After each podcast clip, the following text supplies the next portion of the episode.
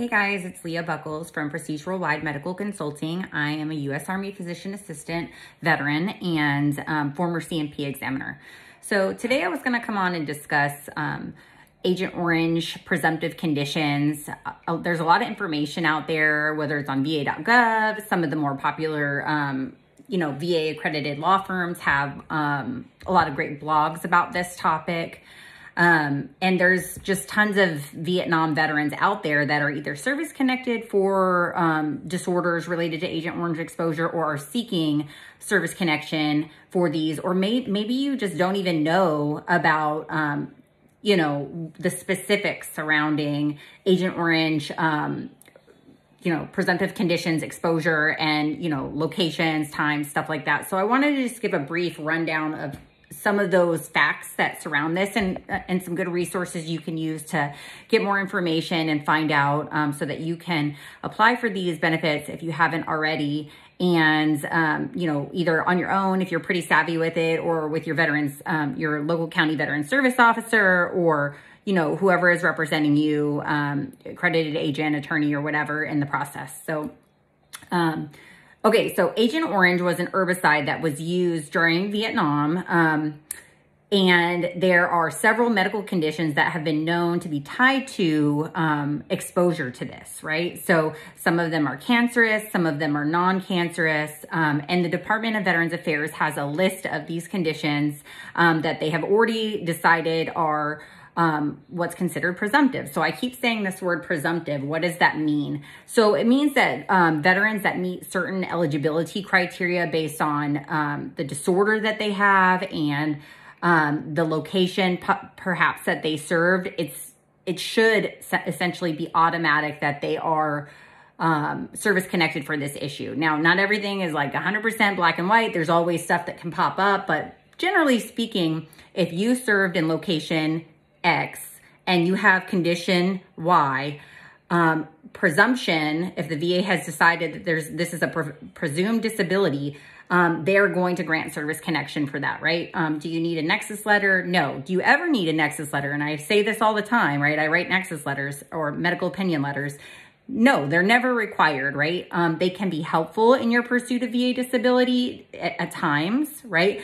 But when we're talking about presumptive conditions that the law, you know, the VA policy and federal law has already put out that this is, hey, if you have this, um, then we're going to service connect you for this. You know, it's pretty black and white, and you should be able to just say, hey, here's my medical records that support this. Here's my DD 214 that shows I was serving in this location. And it should be um, fairly easy, right? Um, so let's talk about what the presumptive locations and things like that, um, you know, are, right? So if you go over to va.gov and you search, you know, Agent Orange exposure on va.gov, it, it really breaks it out really well. And so um, basically they say, um, i have got it up here, so I'm going to read some of it off so I don't mess it up. Um, so you have to meet one of these service requirements listed on the website. So between January 9th, 1962 and May 7th, 1975, you must have served for any length of time in at least one of these locations, right? So either in the Republic of Vietnam, aboard a U.S. military vessel that operated in the inland waterways of Vietnam, on a vessel operating not more than 12 nautical miles seaward from the demarcation line of the waters of Vietnam or Cambodia, or on a regular perimeter duty on the fenced in perimeters of a U.S. Army installation in Thailand or Royal Thai Air Force Base. These bases include, um, I'm not even going to pronounce them. There's a bunch of them on here because I'm going to butcher them and then y'all are going to be hating on me, right? Um, but there's a bunch, and that's kind of like the, the perimeter duty. That's kind of a sticky one that I see a lot, um, proving perimeter duty. Um, and in a lot of those cases, it really kind of comes down to, do you have buddy letters? Um, maybe you were not on perimeter duty, but you spend a lot of time there, you know, so those, those can be kind of the sticky ones in those Thailand cases, but moving on.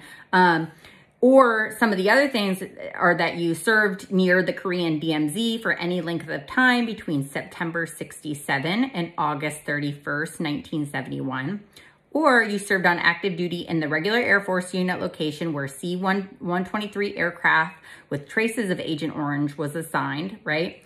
and had repeated contact. So if you were on flight duty, medical duty, whatever, and you were touching those aircraft all the time, and that's where the Agent Orange was, that that can be considered um, presumptive. Um, if you were a reservist on a flight line, ground, or medical crew duties um, at one of the following locations, so Lockbourne or Rickenbacker Air Force Base in Ohio, and there's some dates. Um, it's like 69 to 86. Westover Air Force Base or Pittsburgh International Airport um, assigned to the 758th Airlift Squadron. So there, there's a whole bunch of them on there. Um, there's information for the Blue Water Navy Vietnam vets that that, that was a big deal in 2019. Um, so basically, I just want you guys to not memorize all that stuff, but know that there is a resource on va.gov that can kind of go over some of those locations with you and the timelines, right? So, um, you know, basically we talked about locations. Let's talk about some of the conditions, right? So some of the conditions, um, there were three that were just added recently. So we'll go over those two.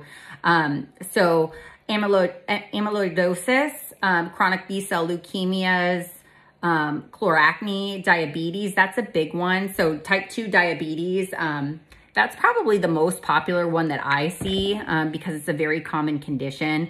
So if if you served in one of those locations that I previously discussed and then you have type 2 diabetes, this is going to be a presumptive condition. And then don't forget all of the conditions that are residuals or secondary, you know, if you have peripheral, um, diabetic peripheral neuropathy, um, retinopathy, um, diabetic skin changes, things like that. And I have a cute, I have a good story about that in a second, but, um, Hodgkin's disease, ischemic heart disease, multiple myeloma, non-Hodgkin's lymphoma, Parkinson's disease, early onset peripheral neuropathy. Now, this is different than diabetic peripheral neuropathy, okay? If you had early onset, and this is another one where I kind of see get sticky sometimes. So if somebody develops peripheral neuropathy 25 years later, that's not really what they're talking about. They're talking about somebody within a year or so of, of their exposure developing peripheral neuropathy, okay? So if Veteran Snuffy developed it 25 years later, it may not meet that criteria. Now, if Veteran Snuffy was diagnosed 10 years later or whatever, but had the symptoms ever since, and his personal history is like, hey, I've had these symptoms since then, that's still kind of a go, right? Because if you had the symptoms, but you just weren't diagnosed, didn't see the doctor or whatever, you didn't have insurance, that's a different story. But if the symptoms didn't start up until, you know, decades later, um, that, that can be tough right? Unless it's that diabetic one and it's tied to diabetes, okay? Um, so, um, prostate cancer, respiratory cancers, um, soft tissue sarcomas, um, there there are exceptions to that, and that's osteosarcoma, chondrosarcoma, and Kaposi's. I probably butchered that too. Uh, sarcoma and mesothelioma. The three new ones that got added in um, 2021 are going to be bladder cancer, hypothyroidism, and um, Parkinson Parkinsonism. So, um, and I believe you want to check with your VSO or accredited agent. I believe those last three, if you had previously applied for these and were denied, I think that those are being retroactively paid if you if you applied for them. But again, that's I'm not an accredited agent or attorney, so you may want to follow up with that um, with somebody who can help you look into that, right? Um, I know there's been a lot of talk about hypertension getting at it. I hope it does. Um, I don't know what the scoop is on that. Um, so that's that. Um, oh, so the story I wanted to tell you guys was like one of my favorite people in my VFW troop. I will not name his name. Um, he, unfortunately, for many years, kept getting denied for diabetes, kept getting denied, kept getting denied. Um, and the problem was is that his DD214 had an addendum page that had um, his Vietnam service on it. And so when every time he kept going, he kept getting denied because they they didn't have that addendum page and they just kept denying him saying he wasn't boots on ground in Vietnam, blah blah blah. And so eventually um, I took a look at this with him and it really wasn't a me thing because you know, it was, you know, really just this was back when I was a C&P examiner. So the VA wanted an opinion anyways, but it was really just corrected based off of the DD214 being figured out.